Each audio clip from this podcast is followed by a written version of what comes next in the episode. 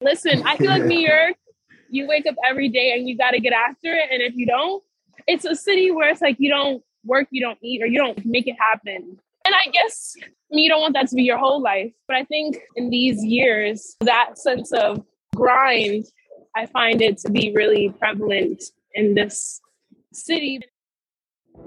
What's up, everyone? This is Niyi Adewole, and I am the host of the Ekabo Home Financial Freedom Mastermind Group. This group meets every Wednesday at 7 p.m. Eastern, and the members of this group are committed to achieving financial freedom while we're still young enough to actually enjoy it. So, in this podcast, you're going to get VIP access to the conversations that we have about different forms of investment and ways to get your dollars working harder for you than you worked to first acquire those dollars. I'm happy and excited to bring you a new episode today. And we were joined by Monica Soyemi, who is a licensed realtor out in the New York area is also an investor in that Northeast New York, Jersey, that Northeast sector. Monica is currently working through a couple flips. She's working as a realtor to help her clients close on different deals. And in this conversation today, what we really focused on was funding of these new deals. As a realtor or as a real estate professional, there's so much that you can write off to where that you can effectively pay not much or zero dollars in taxes on a yearly basis, but that does not necessarily help you qualify for purchasing more real estate. And so Monica and I get into how to do that in ways that we've been purchasing real estate. And I think you will find a lot of value in this episode. Monica, what is up? Amy. You sound a lot better this time. Are you out of the subway? I am out of the subway. Nice. Nice. Yeah. How have you been? I've been great. Happy birthday. Thank you. No, yeah. I, I, appreciate it. I feel like uh, I'm starting to get up there now. Oh my goodness. No. It's, it's a, you're only a little old as you feel. Yeah, this is true. I still feel young, still doing stuff. So mm-hmm. and we're gonna keep chugging along. Absolutely. But yeah, so I wanted to hop on today to see if the person who was here last week, I briefly heard you say to come back on to share a little bit of an update. But yeah, things are going well so far. Still catch on with my current property and I decided not to move forward with the uh, major rehab in PA because of the location. Yeah, I decided it wasn't a good idea because of the location. It's in a very small part of Pennsylvania. And quite frankly, you know, I just went to the Bigger Pockets conference in New Orleans. It was really great. Got to meet a lot of great investors and also went to Invest Fest that was in Atlanta, Georgia. That was also I don't know if you heard about Invest Fest. No, and you didn't hit me up. Come on now. I know, I know. And yeah, you're right there in Atlanta. Oh my gosh. I was, yeah, I'm kind of obsessed with Atlanta. I'm looking at possibly moving there, but who knows? I, I just love the city so much. But yes, the next conference or event like that, I will definitely let you know. Invest Fest was essentially a festival that was put on by Earn Your Leisure. I don't know if you've heard of them. Yeah, I follow them and I listen to the podcast. Yeah, so they had a festival. It was like a two or three day thing. No, two days. And they just shared a bunch of information on cryptocurrencies and the stock market and real estate and all different types of investing. It was about wow. 4,000 um, people who came from across the country, people just eager to learn about investing but it was the most unique conference slash festival I've ever been to because, you know, on the one hand, you have all these people who are learning about stocks and crypto and, and different forms of investing. But then you also have, which were really large panel discussions, but then you also have people like like Jadakiss was there and he did a performance to like close out the festival. And then they shut down this club in Atlanta where all the attendees went to and hey. you know had like an after party it was very black but it was of also course. very invest investor friendly so you got to go during the day to these great panel discussions you know connect with all of these investors from across the country but it still was very black in terms of like all the food trucks that lined up outside during you know, the lunch break hour, all black owned food trucks. Of course. And then you you would hop back inside for the next um, panel. But they're definitely doing an Invest Fest 2022. This was their inaugural ah. festival. They've never done it before. So this was the first time. And got to really connect with some great people from around the country and, you know, including with some uh, people in, in the real estate space. And yeah, learned learned a lot. I mean, like I wouldn't consider myself a major stock investor, but after going to that event, definitely started doing a little dance with my um, options trading and, and stock investing. So made a good little coin with that, but still heavily focused on real estate. But I think the Bigger Pockets conference was the most valuable because I actually met an investor there who's in Connecticut and has like maybe 12 Airbnbs in the Connecticut area. Yeah. And um, you know, he's he's well on track to I think he's made like half a million dollars so far just through Airbnb and is on track to make yeah, definitely over half a million by the end of the year, somewhere between yeah. half and a million. Like Airbnb is a really profitable business model. And for me, I always kind of scared away from it because, you know, it's just like, okay, well, what if no one rents your space? Mm-hmm. And and I love the consistency and reliability of long-term tenants. But quite honestly, you know, a little bit more risk, a little bit more reward. So Monica, now looking at yeah. I love literally all that you just said. Like this is pretty incredible. The bigger pockets one. I mean, that's one I need to start attending. And this Invest Fest is in the backyard. I didn't even know about that. Both of these conferences sound amazing. I love the fact that you're getting after it and going and getting out and meeting people.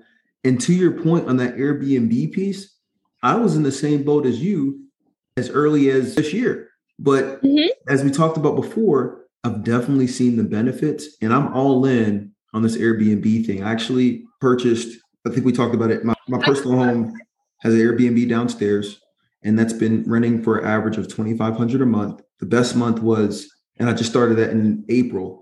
The best month mm-hmm. was July, I want to say, and it did 3,200. Congrats. Yeah. Thank you. Oh, One of the things you mentioned too, and then well, and then in August, I purchased a full home, three bed, two bath down the street, furnished mm-hmm. it, and have been renting that out for between four and five grand a month, which is pretty cool. And then I recently partnered with another investor that's a flipper out here. And mm-hmm. we just got her unit up and running. We got our first person checking in on Friday, and I'm just going to manage that one and we'll split the profits. But oh my gosh, what you said about Atlanta is so true that's one of the reasons yeah. I move here is because it's like the mm-hmm. black capital. You see so many people like us doing well and willing to partner with each other. Absolutely. It's a whole different atmosphere because I feel like the black experience there is really celebrated and yeah highlighted, you know, whereas other parts of this the country, it's definitely not the case. And just like the wonderful black women, even investors, I met a lot of women who live there and they're like, oh, you got to move down here, Monica but just them being investors as well and just being so willing to be helpful and just the whole vibe of the city. It's a really, it's a really great place. And as someone, you know, I just turned 29. Congrats. And I've lived, thank you. And um, thank you, thank you last month. And as someone who's lived in New York City, like born and raised whole life, you know, we've been there, done that. It's a wonderful city. So I was like, hmm, maybe maybe Atlanta for like six months or a year, just just to see, you know. We know New York. We know it's good. We know it's great.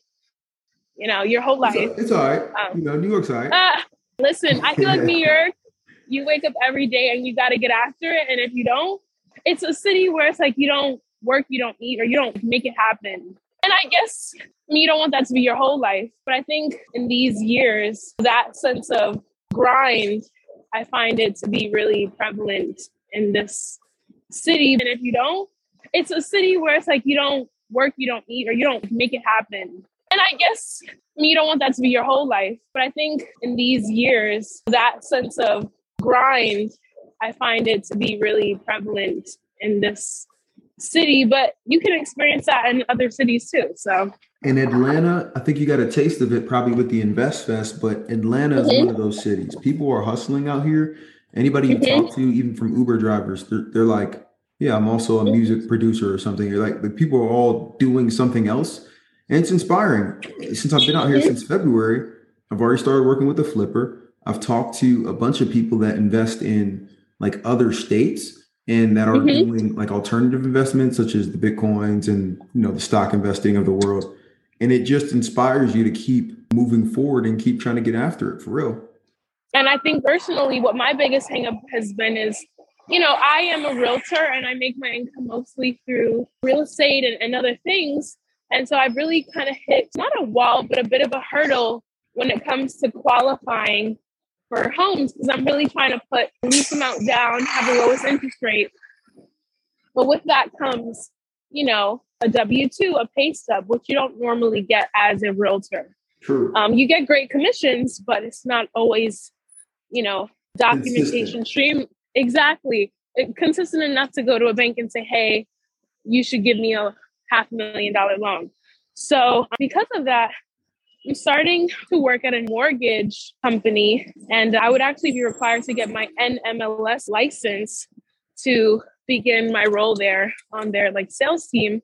But the benefit is really the salary, the knowledge I would be getting working at on, on that end of the deal, you know, being a realtor versus being on the lending side. Mm-hmm. And then and then two, they actually, as an employee there, they do offer money towards your down payment, money towards your closing costs, all those types of things, which would be an asset. And I do believe like maybe working here for a year or two to just have that W 2 income to qualify for more homes will really give me the ability to like escalate. Because of course the goal is not to work for anyone. True. But I think working for someone for this year or two in order to not have to work for anyone, I think will be really beneficial because I've been trying to do it in a way where it's like I want to be my own boss and I'm obviously making cash flow now and, and all that. But I know in order to grow and get more homes and not be like whacked over the head with crazy down payments and crazy um, interest rates, you know, exploring the that option. Agreed. So, and so with that, would you still practice as a realtor or would you hang it up for the year or so that you were doing that? No, absolutely doing both. I think being a realtor has been really profitable and it's very possible to do both. Mm-hmm. So I'm gonna definitely do both. And, and also as a realtor, and then on the NMLS side with having the lending experience, you know, I could honestly, I would need to ask if I can, but I could represent myself for my own deals as a realtor and then do my own loans as a mortgage lender, which would be probably a good amount of work, but probably walking away with like a thirty, forty thousand dollar check simply for doing those services, you know? Yeah. Of being my own realtor and being my own lender. So all that on top of buying below market and and all that. But I think the knowledge with that license will also help with finding those below market deals and figuring out how to get you know, it's just the knowledge. I think that would be best. That is not a bad gig, and it's like I'm literally on the same track as you. I, you know, I do have a W two, but I mm-hmm. recently mm-hmm. got my realtor license because I have a couple friends and, and others that I'm going to help out buy real estate as well as buy my own. Nice. And start to okay. build that on the side. But the goal is to eventually be able to walk away from W two work, keep the realtor license, and keep the investing going. And I think this Airbnb thing is what's going to help get there faster. So I'm I'm super focused on acquiring more of those, either through mm, partnerships. Yeah. I got two people in the pipeline that are going to partner with me here in, near, in the near future, and and then also through just continuing to buy some of my own. Mm. So have you continued getting your deals now with um, your W two income? Has that been what you've been using to qualify for all your deals? Yes, yes. Thankfully, okay. I've been blessed to do well at the company I work for, and mm-hmm. so yes, that's what I've been using to qualify for most of these deals. And then we bought a 12 unit through an LLC out in Kentucky like a couple years ago, but I had to personally guarantee it because that was the first one through that LLC. But now it's been about three years, so it should be able to stand on its own from the income yeah. standpoint. Yeah, that's perfect. Yeah, because you have like three years of, of tax returns now for your business. Exactly. For that business, I got three years of tax returns. And then for the new one that I just created in Atlanta, I don't have that yet. But my personal goal is to have the ability to retire from W 2 by the end of 2024. And so, for, as a, from a realtor perspective, I got some aggressive goals. I want to be able to sell, act as a buying agent or a selling agent on 136 deals by that time, which is a hell of a lot. Hey, come on now. And and then I want to continue to expand the portfolio using those commissions to do so, as well as my W 2 and, and, work from there. So it's going to be hectic for the next two years getting after it, but mm-hmm. it's all going to be worth it. And I want to ramp up the real estate, uh, ramp up the realtor and real estate income and the LLC I have here while I still got the W 2 and then be able to get rid of that when I know I'm fully qualified and those things are have a bunch of tax returns with them. Yeah. Now my next question for you is, you know, with your LLC, one of the hurdles that I'm currently figuring out now is with your LLC, you can of course write everything off. You know, your trip here, your trip there, your car, your so many things can be written off. But what I'm finding is I'll write everything off and then go to the bank to get a loan and it'll show little to no income. So have you like has that been your experience? Like what have you I mean, I guess your W two income really stands on its own and and qualifies you for a lot of these, but That's when it goes in I, I haven't had to, to deal with that yet, but I know what you mean because that is one of the benefits of doing all this. You can write so much off and, and have limited taxes. And so I am fortunate, well, fortunately have not had to deal with that. And and mm-hmm. that's that's partly why I want to build up enough of these B and Bs while I still got the W two over the next two years that it won't matter. You know what I mean? You, can come yeah. in and, and really use hard money and things of that nature to get some undervalued deals and then refinance out. Yeah. Okay. All right. Makes sense. From a B&B perspective, right? You mentioned you want to get in the game. Are you thinking about, do you have a timeline? Are you thinking about, hey, this year or next year you want to get one going uh, up in up in the NY Jersey area? Yeah, definitely this year. You know, my my biggest hurdle has really been, you know, the the W two and not having those types of things. So once I start at this new company, I do plan to aggressively just get all the deals. Like I have a lot of money saved and prepared. And I feel like I want to get like three or four homes back to back. Of course, you know, if my if my, income will support it. But uh, yeah, there's a base salary at this new position, and um, I'll just use that base salary to qualify me for my first home. And then once that first home is done, I can pull the equity out of it and uh, use that to get my some Airbnbs to get the next home because of course they're going to use that rental income to qualify you for for more and just try to keep all my debts as low as possible. But absolutely, I want to get my first Airbnb going in the tri-state area. Yeah, by this year. So okay. they offered me, they did offer me the position. It nice. starts in December though. So I could only start using that income and doing this whole process with that W 2 starting in in December. If, so if I, you have an accepted offer letter, I, I've done this in the past. They they may let you get started a little sooner because it's going to take a while to close anyway. But when they're mm-hmm. qualifying mm-hmm. you and, and you can talk to your lender, right? Or you're going to be yeah. a lender. Well, you can talk to, you're going to be a lender. You can talk to those guys. Yeah, you know? Yeah, they, they exactly. may let you go ahead. Okay. Yeah, yeah. I will definitely ask them, you know, what kind of options I have and go go from there. But yeah, as soon as I can, I'll ask them, yeah, if I can get an offer letter. Because they said that I'm really strong. They want to offer me the position. I think I have like one more interview to go through and then and then that's it. But yeah, I'm I'm I'm, I'm gonna see. I'm glad that you mentioned that because once you get that offer letter, especially if I'm going to be using their mortgage side to to qualify. I've done that a couple times because you know I've changed roles with this company and whatnot, and gone mm-hmm. up to higher roles. And like even this house I'm sitting in, they're like, "Hey, we need the, the offer letter, right?" Because I hadn't mm-hmm. started the role yet, and so I sent that to them, and they were able to use that for getting me qualified.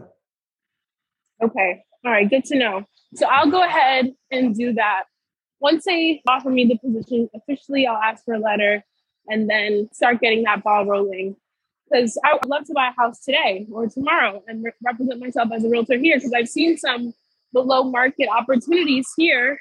Mm-hmm. But just being able to pull the trigger because I'm like, even if I got hard money and, uh, you know, renovating it and got to that good ratio of 70 30, etc., it would be a matter of the refi. And I guess, I guess, yeah, you could possibly get hard money and then refinance it into a commercial loan with your business? That you, could you could, but I, I put all the stuff on personal, except for that the 112 unit we got, and then I transferred yeah. to the business because you, you know you get the 30 year terms. The only thing with commercial, oh sorry, please. The only thing with commercial is comes back to qualifying for the loan with your W two income and having that pay sub. So, you know, getting the hard money, doing all the things, and then when it's time to refinance out of it, it's going to be a matter of, okay, now can you provide that? And so I guess I could get a hard money loan now. If you have mm-hmm. a renter in there, like if you're able to secure it and get a long term renter, they can still qualify you. It just may be a different amount, but they can still qualify you for a refinance as long as you have landlord experience. All right, that was our episode with Monica Soyemi. I just want to thank you again for tuning in. We truly appreciate your support. And if you like the episode, we want to hear from you. We're trying to craft this content in a way that's impactful for you. So we need your reviews, we need your ratings, and we need you to go ahead and click that subscribe button so that you can be updated when new episodes post on Wednesdays. Lastly, if you are interested in joining the Financial Freedom Mastermind weekly meeting, there are a couple links in the show notes that you can scroll down to, click, and there's some contact information there. We look forward to hearing from you.